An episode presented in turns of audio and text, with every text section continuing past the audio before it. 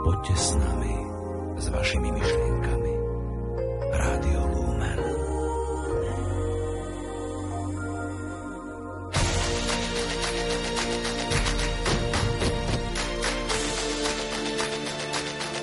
Duchovný obzor.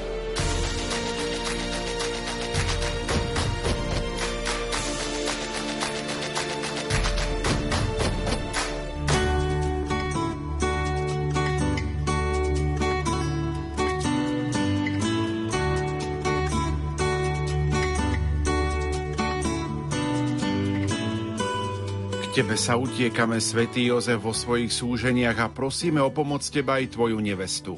Z dôverou voláme k tebe, aby si nás ochraňoval. Pre lásku, ktorá ťa spájala s nepoškvrnenou pannou Božou rodičkou a pre otcovskú nežnosť, ktorou si objímal Božie dieťa Ježiša, zhliadni na dedictvo, ktoré svojou krvou nadobudol Ježiš Kristus a svojou mocnou podporou prispej nám na pomoc v našich biedách. Ty starostlivý ochranca Svetej rodiny, Stráž vyvolené pokolenie Ježiša Krista, odvracaj od nás, láskavý Otec, všetku nákazu, bludu a hriechu. Pomáhaj nám z neba mocný náš ochranca v boji s mocnosťami temnosti a tak ako si dieťa Ježiša vyslobodil z veľkého nebezpečenstva života, obhajuj aj svetú Božiu církev pred nepriateľskými úkladmi a pred každým protivenstvom a nás všetkých príjmi do svojej trvalej ochrany, aby sme podľa Tvojho príkladu a s Tvojou pomocou mohli viesť svetý život, nábožne umrieť a v nebi dosiahnuť väčšnú blaženosť. Amen. Milí poslucháči, vitajte pri počúvaní pravidelnej útorkovej relácie Duchovný obzor. Na dnes večer sme pre vás pripravili druhú časť prednášky monsignora Stanislava Stolárika, rožňavského diecézneho biskupa na tému Panenské ocovstvo svätého Jozefa. Tú prvú časť sme odvysielali 4. septembra v relácii Duchovný obzor. Pokojný dobrý večer a ničím nerušené počúvanie vám zo štúdia Rádia Lumen Prajú majster zvuku Marek Rimovci, hudobná redaktorka Diana Rauchová a moderátor Pavol Jurčaga.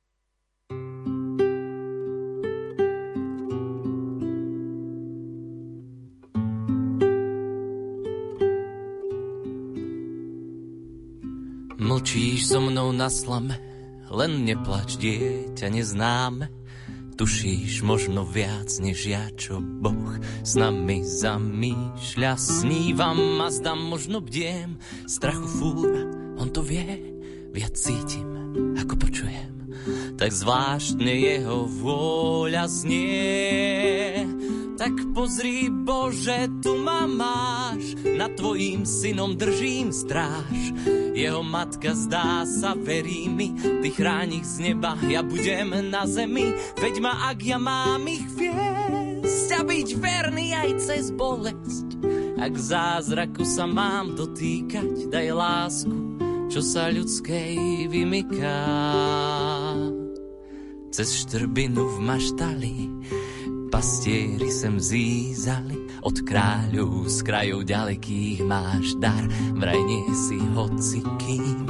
Spíš tak ticho oddane, len nech sa ti niečo nestane. A tak kráľa, čo svet má zachrániť do plášťa svojho, zabalím. Tak pozri, Bože, tu ma máš, nad tvojím synom držím stráž. Jeho matka zdá sa, verí mi, ty chráni z neba, ja budem na zemi, veď ma, ak ja mám ich viesť a byť verný aj cez bolesť. Ak zázraku sa mám dotýkať, daj lásku, čo sa ľudskej vymyká. Ak zázraku sa mám dotýkať, daj lásku, čo sa ľudskej vymyká.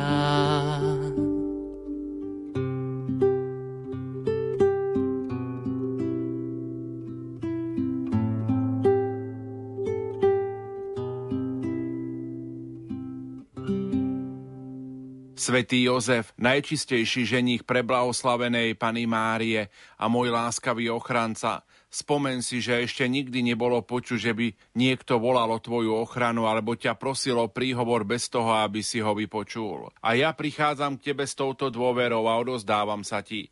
Pestu nášho spasiteľa, neodmietni moju prozbu, ale láskavo ju príjmi a vyslíš. Amen. V dnešnej relácii Duchovný obzor pokračujeme v prednáške monsignora Stanislava Stolárika, rožňavského diecézneho biskupa na tému Panenské ocovstvo svätého Jozefa. Svetý otec František vo svojom liste Patris Corde nádherne opísal dynamický rozmer ocovstva svätého Jozefa. Ocovstvo v takomto chápaní je možné vztiahnuť na každé biologické ocovstvo, ale aj na každé duchovné ocovstvo. Avšak téma ocovstva svätého Jozefa je stále otvorená a nutne ešte vyžaduje samostatnú reflexiu. Môžeme vyjsť z Evanília svätého Lukáša 2.48, kde je napísané Tvoj otec i ja sme ťa s bolesťou hľadali. Tak sa javí, že svätý Lukáš akoby s hrdosťou opisuje Jozefa ako otca Ježiša Krista. V tomto opise svätý Lukáš postavil Jozefa na roveň pane Márii, píšuc o nich, že Ježiš je ich syn. Je tu jasne napísané jeho rodičia. Lukáš 2.43. Jeho rodičia ho hľadali. Evangelista svätý Lukáš, keďže patril do blízkeho okruhu Panny Márie, a zda lepšie ako ktokoľvek iný poznal fakty späté s narodením Ježiša Krista.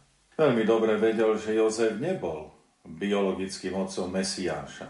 Ale ako napísal jezuita František Suárez, žijúci na prelome 16. a 17. storočia, použitie tohto termínu, tohto označenia otca, muselo pochádzať zo zvláštneho Božieho vnúknutia. Svetý Lukáš tento termín vložil do úst samotnej Pany Márie, a to vo chvíli, keď spolu s Jozefom našli Ježiša v chráme. Mária sa vtedy obrátila na Ježiša slovami Syn môj, čo si nám to urobil? Pozri, tvoj otec i ja sme ťa s bolesťou hľadali. Lukáš 2.48 Mária sa nebála aj takto nahlas priam verejne prisúdiť svojmu manželovi titul otca Ježiša. Iste ho tak oslovovala aj v tichu rodinného krbu ich nazareckého domu. Ale čo si iného je nazarecká izbietka a čo si iné je verejné oslovenie Ježiša vzhľadom na jeho pozemského otca Jozefa, ktorý ním bol podľa vtedajšieho práva. V podstate je to preniknuté jasným svetlom tajomstva vtelenia. Mária cítila, že v tej zvláštnej chvíli nemohla ukrývať pred ľuďmi pravdu o tom, že Jozef fakticky mal právo byť považovaný za Ježišovho otca. V tejto chvíli prichádza potreba zastaviť sa na chvíľu nad tým, asi na akom základe je možné prisudzovať Jozefovi titul Ježišovho otca a odhaliť v tomto označení tajomstvo alebo samotný význam termínu slova otec. Zvyčajne rozlišujeme dva druhy otcovstva. Prvým je otcovstvo biologické, zakladajúce sa na priamom počatí dieťaťa, ktoré prichádza na svet. Druhým je otcovstvo adoptívne, kedy muž prejaví vôľu právneho uznania dieťaťa za svoje.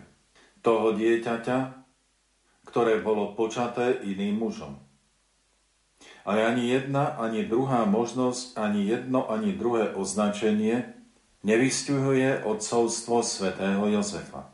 V prípade biologického odcovstva by značilo príliš veľa a v prípade adoptívneho by znamenalo príliš málo.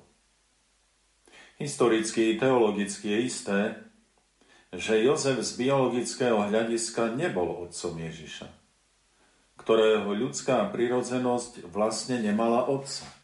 A predsa Jozefa možno volať, oslovovať Ježišovým otcom adoptívnym, či tiež otcom domnelým, a to aj v zhode s výrazmi, ktoré sú vžité v liturgii slávnosti svätého Jozefa, ženícha pre blahoslavenej Pany Márie, ktorý sa otcovsky staral o tvojho jednorodeného, duchom svetým počatého syna Ježiša Krista, nášho pána. Tento aspekt zvykli spomínať aj pápeži v oficiálnych dokumentoch cirkvy. Teológovia sa čoraz viac prikláňajú k názoru, že zaužívaný výraz domnelý otec alebo ochránca sú značne minimalistické a nevyjadrujú celú pravdu. Dokonca tento titul ani neodhaľuje veľkú dôstojnosť. Skôr poukazuje na odcovstvo v akomsi umeleckom zmysle, fiktívno. Ako by išlo o nejaké zapožičané odcovstvo. Ako by odcovstvo na čas, nad cudzím dieťaťom.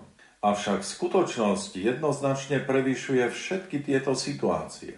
Adopcia sa napríklad zakladá na tom, že kto si si z lásky volí cudzie dieťa a uznáva ho za svoje. Ale Ježiš ani na chvíľu nebol pre Jozefa cudzím dieťaťom. Vo chvíli, keď sa Ježiš počal z Ducha Svetého v lone Panny Márie, jej dieťa náležalo tiež aj svetému Jozefovi. Preto, že ako muž a žena, zosobášení, stali sa pred Bohom jedným telom. A každé dobro, ktoré vzýšlo od ich zasnúbenia, bolo už dobrom spoločným.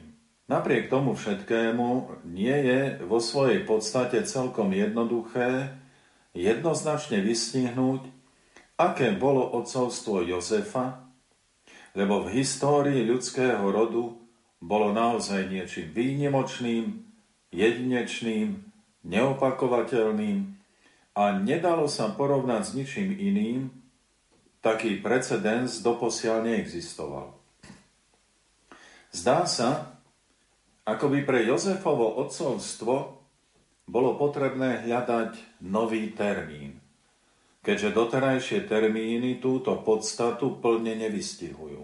Nový termín, ktorý by v čo najväčšej miere vystihol rolu odcovstva svätého Jozefa. Pripomeňme si najskôr, že ľudský rodostrom Ježiša Krista, ktorý poznáme z Evanielia, je spätý s rodom svätého Jozefa. Práve toto je dôležité počiarknúť. Neváhame v tejto chvíli použiť výraz, ktorý si už Bosuet vypožičal od svätého Jána Zlatoustého. Boh obdaril Jozefa všetkými privilégiami, aké prináležia otcovi, bez narušenia jeho panenstva. Inými slovami, Jozef nemal nejaký podiel na počatí Ježiša Krista. Ale jeho otcovstvo bolo plnoprávne, so všetkými z toho vyplývajúcimi záväzkami, prislúchajúcimi hlave rodiny a tiež s titulom ktorý jej zodpovedá čo možno v najplnšej miere a hodí sa na neho ako na panenského Ježišovho otca.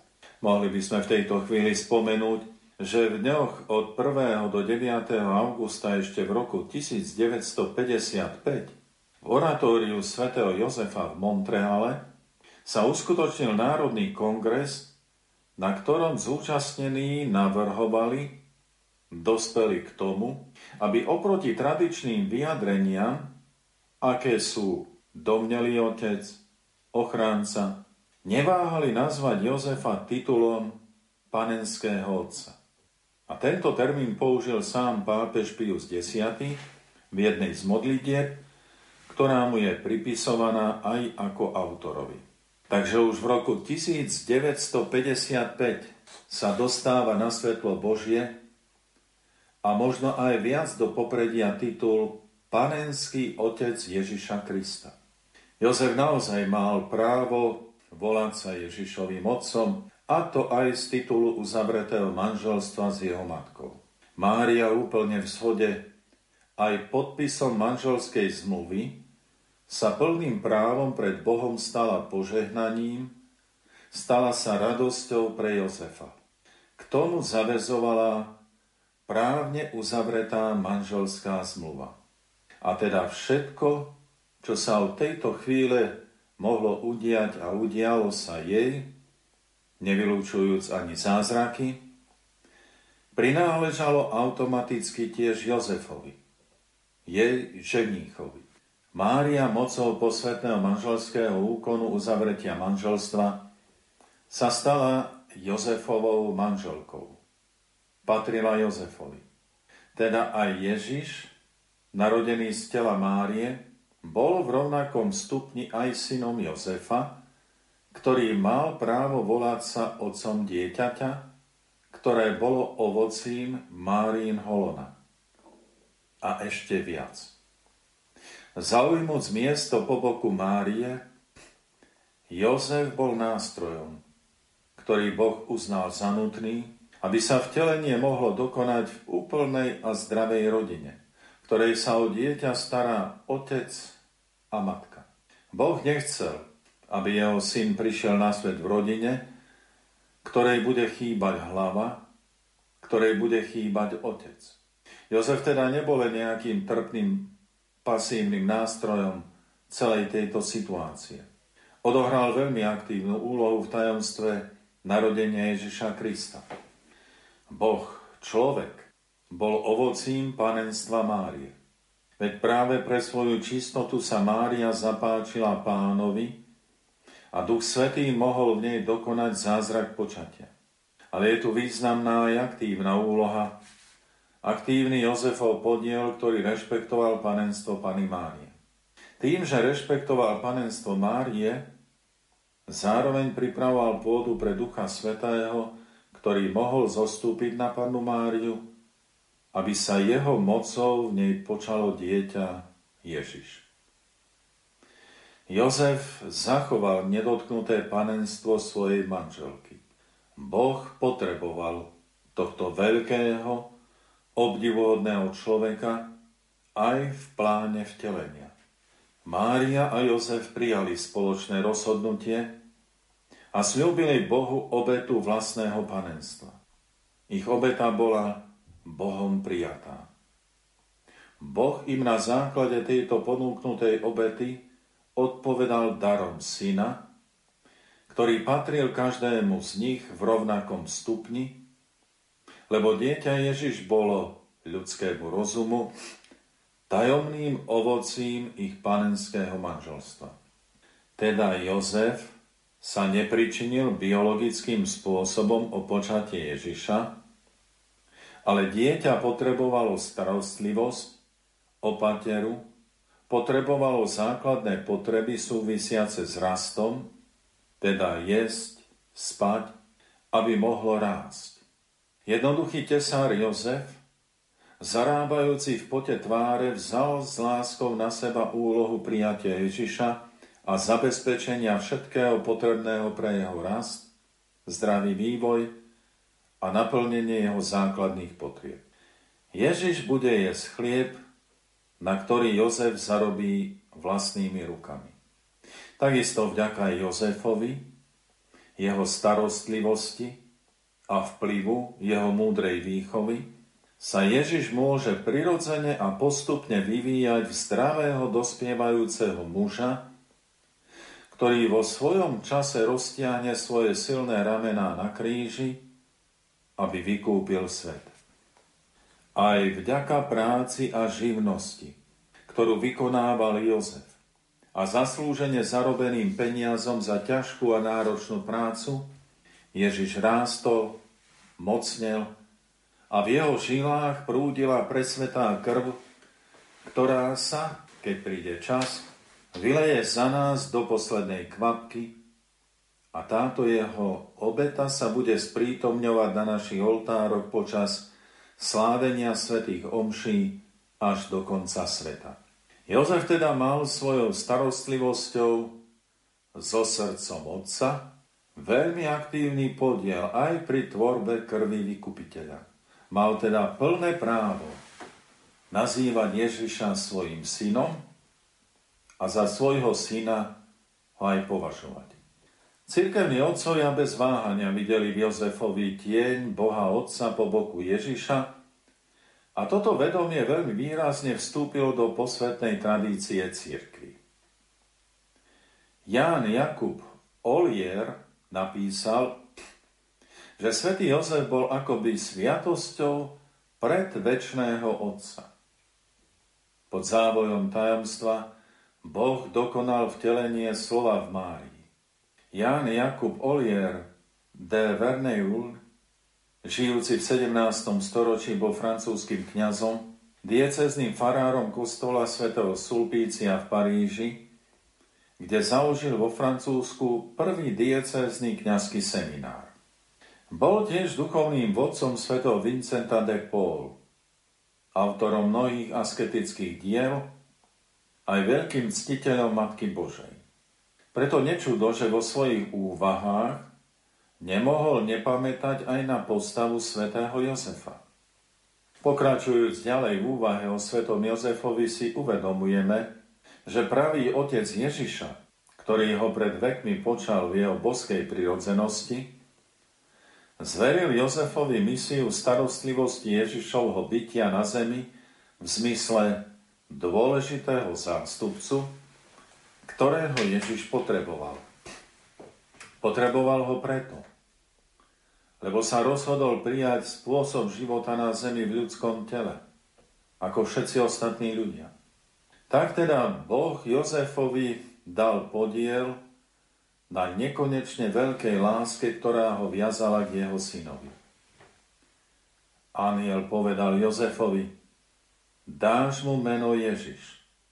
Matúš 1.21. Čo inými slovami možno vyjadriť. Otcom tohto dieťaťa je len Boh, ktorý ti napriek tomu prejavuje svoju dôveru a odovzdáva svoje práva. To ty mu budeš na zemi otcom. Budeš sa mu kláňať, bude sa mu kláňať tvoje opravdivé otcovské srdce a zároveň budeš preň autoritou, budeš ho opravdivo otcovsky spravovať a vychovávať. Keď sa Jozef díval na Ježiša, miloval ho tak, ako by miloval svojho vlastného syna. A adoroval ho tak, ako človek adoruje Boha. Po celý čas mal pred svojim duchovným zrakom Boha, ktorý obdarúva svet svojou nekonečnou láskou k synovi. To Jozefa mobilizovalo, aby ešte viac miloval Ježiša a ešte viac sa mu bezhranične oddával v otcovskej láske a službe. Jozef miloval Ježiša tak, ako by ho on sám splodil, ako vlastného. Zárňal ho láskou ako nepochopiteľný Boží dar, ktorý akoby spadol z neba do samého stredu jeho poníženosti jeho chudoby. Dával mu celkom a bez ohraničenia svoje vlastné sily, pomoc, čas, starostlivosť, ochranu. Neočakával od neho žiadnu inú odplatu, okrem milosti, čoraz viac prežívanej osobnej konsekrácie premeny. Jeho láska bola lahodná a silná zároveň. Bola horlivá, pokojná, horúca, plne upnutá na Ježiša. Niekedy sa aj zamýšľame, prečo sám Ježiš neoslovil svätého Jozefa ako otca, tak, aby to zaznačili aj evangelisti. Našou odpovedou je, že ak by Ježiš viac hovoril o Jozefovi ako o svojom otcovi, Ťažšie by neskôr vysvetľoval vtedajším ľuďom pri rečiach o svojej jednote s nebeským Otcom, že je tu podstatný rozdiel. Ľudia by zostali dosť pomílení a iste by Kristovmu vysvetleniu neporozumeli. Aj v tomto duchu môžeme porozumieť dôvod, pre ktorý Kristus nazval Máriu svojou matkou, veď sa z nej narodil, a tomu každý rozumel, ale Jozefa nikdy verejne nenazval svojim otcom, okrem iste bežne prežívaného života v nazareckom dome, v dielni, v súkromí. Predstavme si, ako Jozef brával malého Ježiša na ruky, ako ho kolísal a spieval mu, ako ho ukladal k spánku, ako sa na neho usmieval, chodil s ním na prechádzku, robil pre neho hračky, ako sa s ním hral, Robil to tak, ako to robia iní dobrí otcovia. Ako s láskou túlil k sebe. A v tom pritúlení dieťaťa boli aj prejavy najhlbšej adorácie. Nechajme bokom apokryfy, ktorí autori radi videli v Ježišovi neobvyklé dieťa, ktoré nemá nič spoločné s detstvom ostatných detí, ktoré akoby bolo oddelené od normálneho života. Vykresľujú Ježiša tak, ako by celé jeho detstvo bol nejaký zázrak, bez prirodzených sprievodných znakov. V tom čase prichádzajúci Boho človek na svet chcel byť ako všetky iné deti. Nevedel chodiť ako iné deti, nevedel rozprávať, pokiaľ neprišiel čas, v ktorom obvykle deti začínajú rozprávať. Jozef zahrňujúco svojou starostlivosťou zamýšľal sa nad snom samotného Boha, ktorý nezdriemne a nezaspí, lebo jeho srdce neustále bdie nad Izraelom. Porovnaj Žalm 121. Isto ho zabolelo, keď videl Ježišové slzy. A možno aj niektoré kroky, pred ktorými Ježiša nestihol vystrihať. Podľa židovských obyčajov chlapec zostával matkinej starostlivosti asi do 5. roku života. Potom čoraz viac času trávil s otcom, ktorý ho zároveň učil aj o Božích zákonoch a Mojžišových predpisoch. Jozef sa s veľkou radosťou ujal tejto otcovskej úlohy, presviečajúca, že jeho syn s vekom rástol v múdrosti, v láske k Bohu i ľuďom. Porovnaj Lukáš 2.52. Na Jozefových perách sa často objavili ticho odriekavané slova šťastia, adresované Bohu, ktorý vzdával vďaky podľa piesne piesni. Môj milý je bielunký a rumenný, vyníka medzi desať tisícami. Jeho hlava je zlato, ríze zlato, jeho kučery sťar jasy na ďatli, čierne jak havrany. Jeho oči sú sťa holubetá nad bystrinami vôd. V mlieku sa kúpavajú a na brehu sedia. Jeho líca sťa hriadky balzamu, na ktorých pučia vodné byliny. Jeho perisťa ľalie, z ktorých prvá mirha steká. Jeho ruky sťa války zo zlata, posiate drahokamami, staršiša. Jeho hruď to výtvor zo slonovej kosti, povykladaný zafírmi. Jeho nohy sťa mramorové stĺpy, čo stoja na podnožiach zo zlata. Postavou je sťa Libanon, nádherný ako cédre, jeho ústa sú presladké a všetko na ňom je pôvabné.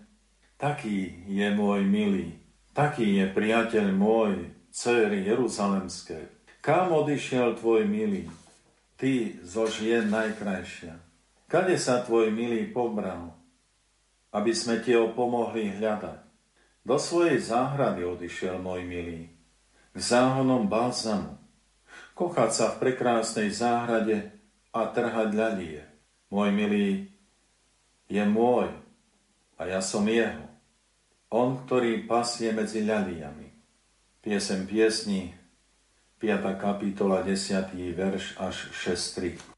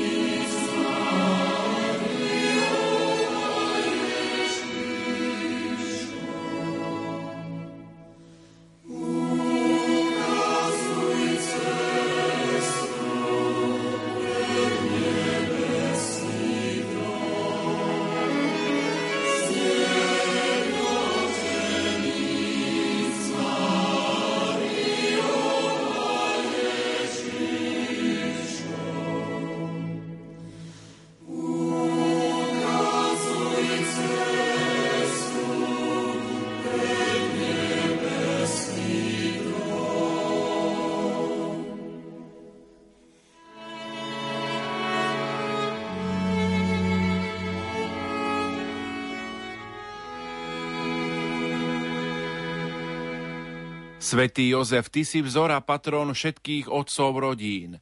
Nauč nás kresťansky chápať svoje povinnosti. Naplňaj ozajstnou radosťou srdcia rodičov, ktorí odozdávajú život svojim deťom. Nech sa otcovia starajú o svoje rodiny tak, ako si sa ty staral o svetú rodinu v Nazarete. Nech žijú svoj rodinný život s Ježišom. Vypros nám, aby nás žiadne životné prekážky nedokázali vzdialiť od Boha, aby neochladla naša láska.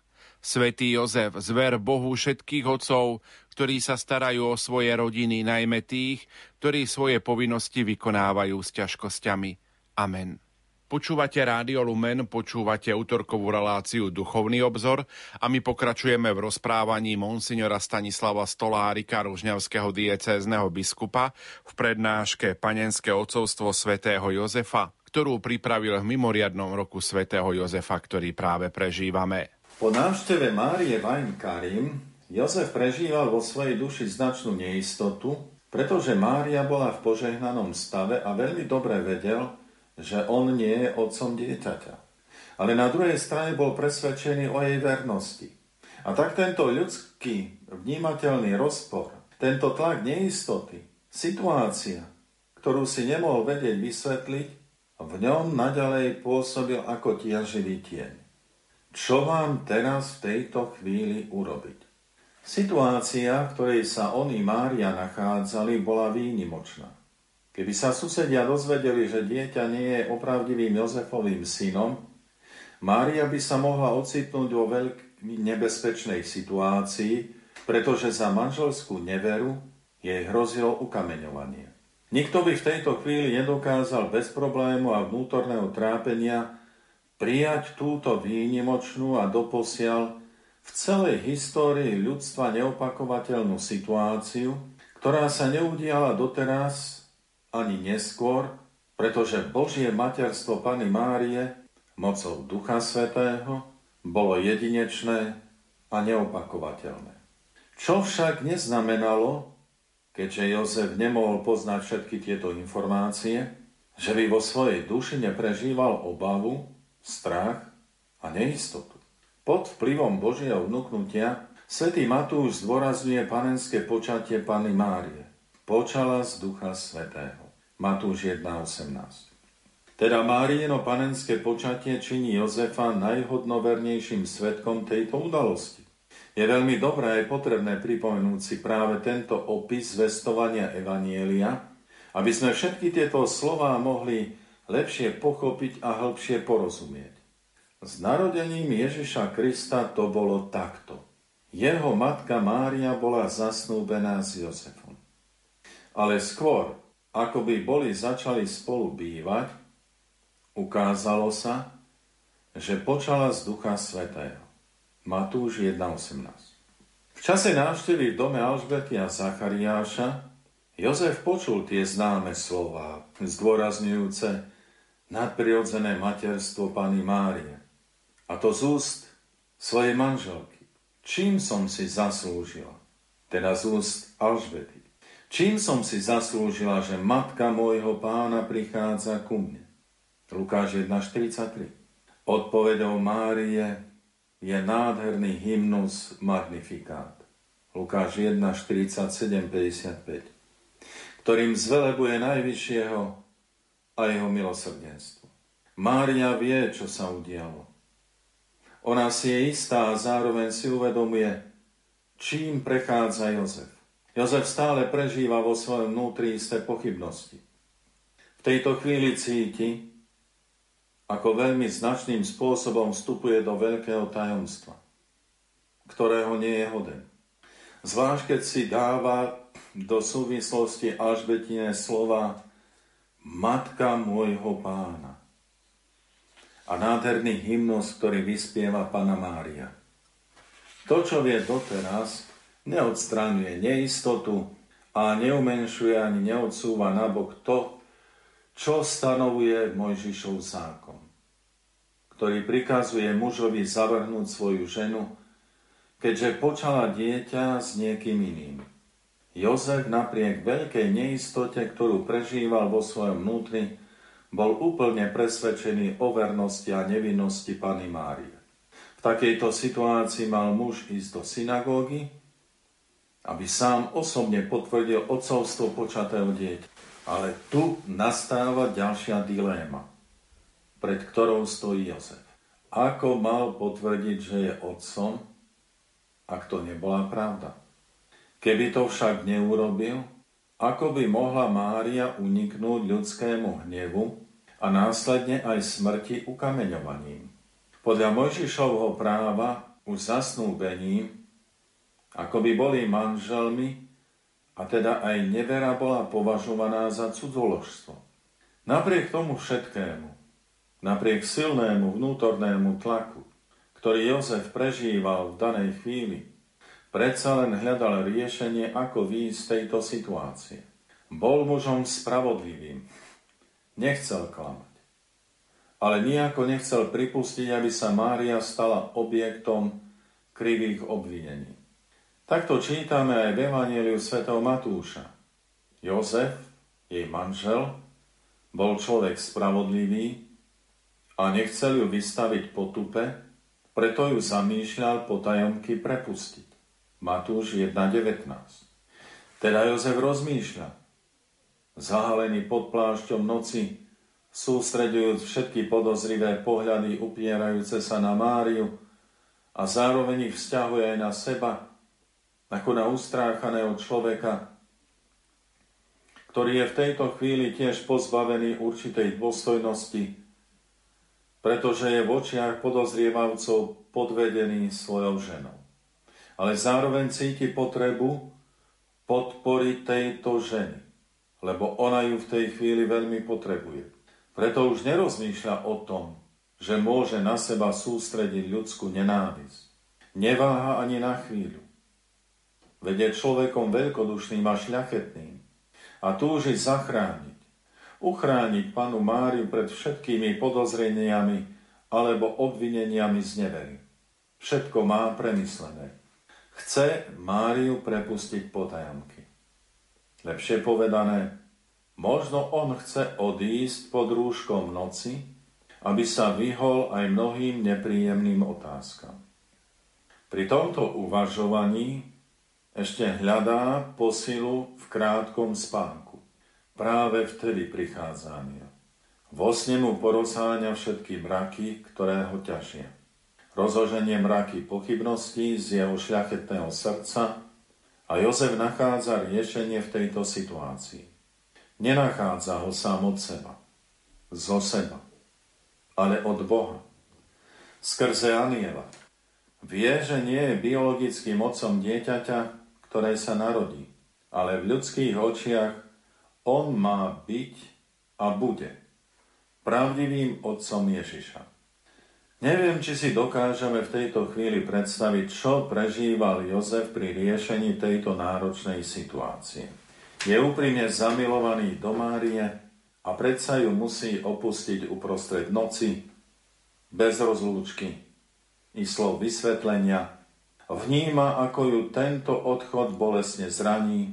V týchto okolnostiach by sme mohli pozíciu Jozefa prirovnať k situácii Abraháma. Abraham so svojou ženou Sárou sa v pokročilom veku konečne dočkali syna Izáka. Čo znamenalo určitú garanciu pokračovania rodu a potvrdenie Božej priazne v tomto dieťati. Ale ako vieme, Boh vystavil skúške aj lásku a dôveru Abraháma, aby mu obetoval svoje jediné dieťa. Genesis 22.2. Poznáme tento príbeh. Ako berie chlapca. Sám vnútorne zneistený, ubolený, ale dôverujúci. Ťažko povedať svojej žene Sáre, aký má Boh v tejto chvíli zámer s ich synom a čo má vykonať. Vystupuje do krajiny Moria, na miesto, kde neskôr bude vybudovaný Jeruzalemský chrám a kde sa dnes nachádza Omarová mešita so svojou pozlátenou kupolou. Izák vníma určité napätie svojho otca Abraháma, ale iste ho nedokáže v plnosti odhaliť, spoznať, čo prežíva Abraham. Preto sa len pýta, kde je baránok, ktorého obetujú.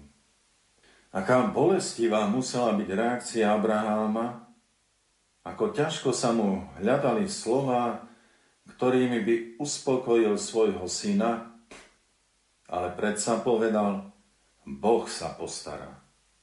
A táto odovzdanosť bola odmenená a napokon odhalila, aké sú Božie plány a ako Boh dokáže riešiť aj tú najošemetnejšiu situáciu v živote človeka. Znova Genesis 22, 7 až 18. Jozef takisto veľmi miloval Máriu. Túžil žiť v manželskom zväzku, v ktorom chcel naplniť všetky túžby a nádeje, aké mávajú mladí ľudia, keď si začínajú budovať vlastnú budúcnosť tejto životnej skúške však musí prejaviť svoje veľké ovládanie a pokoru. Ale v istom čase aj Mária prežíva veľkú bolesť, neistotu a obavy. Ani jeden z nich nemôže urobiť nič konkrétneho. Iba čakať, až Boh odhalí svoj zámer a bude riešiť situáciu. Boh z ľudského hľadiska možno v poslednom momente podobne ako v Abrahámovom príbehu. Sa znova prejaví, ukáže svoju moc a svoje riešenie, ktoré by človek skutočne nevymyslel. Boh nikdy nezabúda na človeka, na jeho problémy a skúšky a vždy ukazuje aj iné riešenie. Niektorí duchovní autori opisujúc vnútorné utrpenie svätého Jozefa od čias Márinej návštevy Alžbety po zjavenie sa aniela vo sne, nazývajú tento čas v jeho živote ako mučeníctvo svätého Jozefa. Lenže už v Ein Karim Mária prosí Najvyššieho, aby osvietil mysel Jozefa a dal mu poznať pravdu o vtelení. Pretože ľudsky sa nedá vysvetliť to všetko, čo sa udialo v tomto tajomstve vtelenia ako o tom uvažoval, zjavil sa mu vo sne pánov a povedal, Jozef, syn Dávidov, neboj sa prijať Máriu, svoju manželku, lebo to, čo sa v nej počalo, je z Ducha Svetého. Porodí syna dáš mu meno Ježiš, lebo on vyslobodí svoj ľud z hriechov. Matúš 1, 20, 21. Neboj sa prijať Máriu.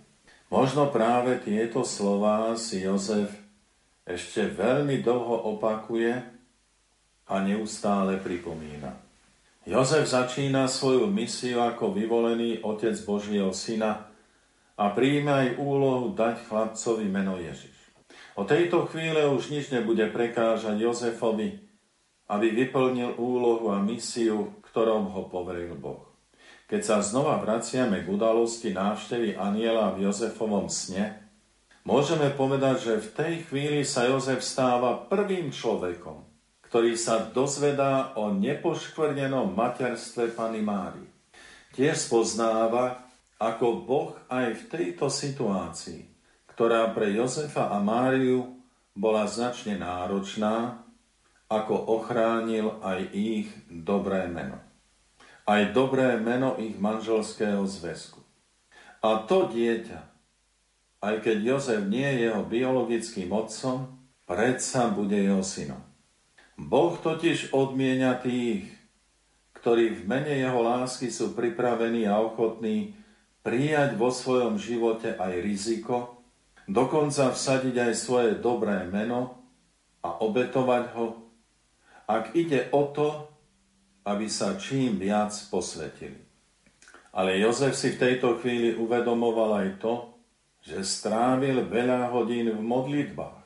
A teraz už vie, že Boh nikdy nezabúda a že jeho odpovede nikdy neprichádzajú neskoro.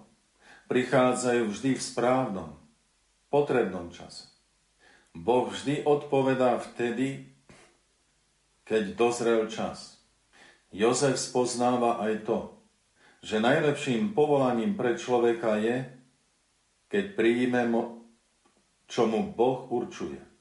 Preto je treba otvárať sa Bohu stále s väčšou veľkodušnosťou, lebo Boh je voči nám taký veľkodušný a s každým z nás má svoj plán. Každé povolanie je tajomstvom lásky Boha a tiež spolupráce človeka so stvoriteľom. Tí, ktorí toto rozumejú, zakusujú, že ľudské srdce je otvorené na veľkú lásku celkového zamilovania sa do Boha. Ľudské srdce je veľké, čo sa týka prijatia Božej lásky a oddania sa mu. Teda Jozef sa s radosťou vracal k zjaveniu aniela vo svojom sne. Ukazuje nám príklad, ako je neustále pripravený a rozhodnutý byť poslušným človekom, mužom, manželom, otcom, ktorý sa neustále usiluje plniť Božiu vôľu a preto prijíma každú jednu výzvu, ktorá prichádza v jeho živote. Či už je to aj cesta do Betléma, alebo neskôr útek do Egypta. Takto Jozef pred celým vyvoleným národom potvrdzuje svoje odcovstvo aj pri Ježišovej obriezke, čím znova plní článok misie, potvrdzujúc, že Ježiš sa stáva členom Božieho ľudu. Áno, Boh vo svojom pláne pamätá v detailoch na všetko to, čo má pripraviť cestu Božieho kráľovstva skrze jeho syna Ježiša Krista. Jozef absolútne dokonalým spôsobom naplní svoju misiu, je pre Ježiša oprávneným otcom a Máriine slova vo chvíli, keď po strate Ježiša v chráme ho znova našli, tvoj otec i ja sme ťa s bolesťou hľadali, tie slova tvoj otec len potvrdzujú pravdivosť poslania, ktoré sa dostalo svetému Jozefovi v jeho otcovstve voči Ježišovi. Na záver by sme mohli povedať, že ako je materstvo Pany Márie panenské, tak je panenské aj otcovstvo svätého Jozefa. Z pohľadu tradície toto vysvetlenie zároveň zdôrazňuje význam panenského manželstva a rodičovstva Márie a Jozefa, ktoré nemá a nikdy nebude mať obdoby v histórii ľudstva, a to aj z toho dôvodu, že Boží syn bol len jediný. Práve panenské manželstvo Márie a Jozefa vytvorilo úplne otvorený priestor pre pôsobenie Ducha Svetého, ktorého mocou začal život Ježiša Krista pod srdcom Pany Márie, aby sa rozvíjal už aj v objatí hlavy Svetej rodiny svätého Jozefa. Panenská čistota zasvetených a manželská čistota vytvárajú v každej dobe priestor pre obdivuhodné účinkovanie Ducha Svetého ktorého ovocím býva opravdivý život Ježiša Krista v živote takto otvoreného a správajúceho sa človeka. Diabol vie veľmi dobre, že ak sa mu bude dariť v ničení čistoty zasvetených a manželov, tak bude vytvárať aj prekážky pre požehnané účinkovanie Ducha Svetého v ich živote a v tomto svete.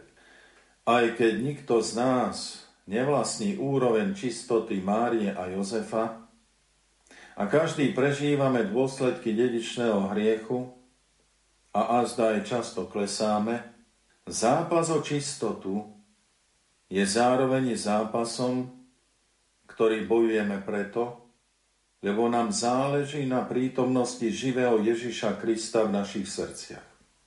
A ako Boh požehnal panenské zasvetenie Márie a Jozefa, tak bude pomáhať aj nám v našom boji o čistotu a požehnávať zrod duchovného ovocia.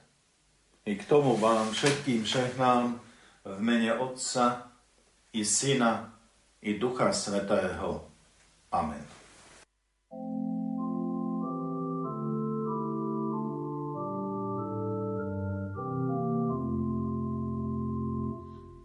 svetý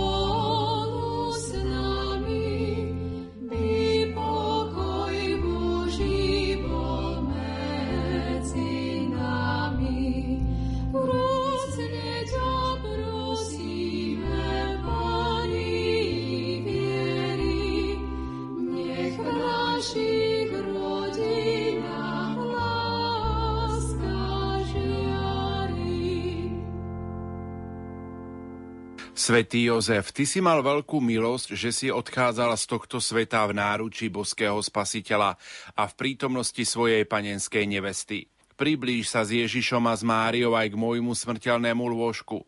Potež má ochráň.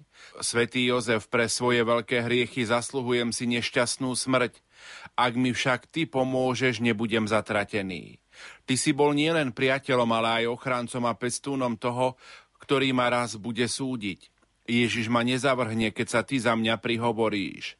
Po pane Márii si bolím teba, svätý Jozef, za svojho príhovorcu a ochrancu. Sľubujem ti, že po celý čas života, ktorý mi ešte zostáva, budem ťa denne zvláštne uctievať a vzývať pre pomoc, ktorú ti pán Ježiš a pana Mária v poslednej chvíli tvojho života preukázali, stoj pri mne v hodine mojej smrti, aby som po šťastnom skonaní v tvojom spoločenstve mohol Boha väčšine chváliť a velebiť. Amen. Milí poslucháči, končí sa dnešná relácia Duchovný obzor. V nej sme vám ponúkli druhú časť prednášky monsignora Stanislava Stolárika, rožňavského diecézneho biskupa, na tému Panenské ocovstvo svätého Jozefa. Za pozornosť vám tejto chvíli ďakujú majster zvuku Marek Rimovci, hudobná redaktorka Diana Rauchová a moderátor Pavol Jurčaga.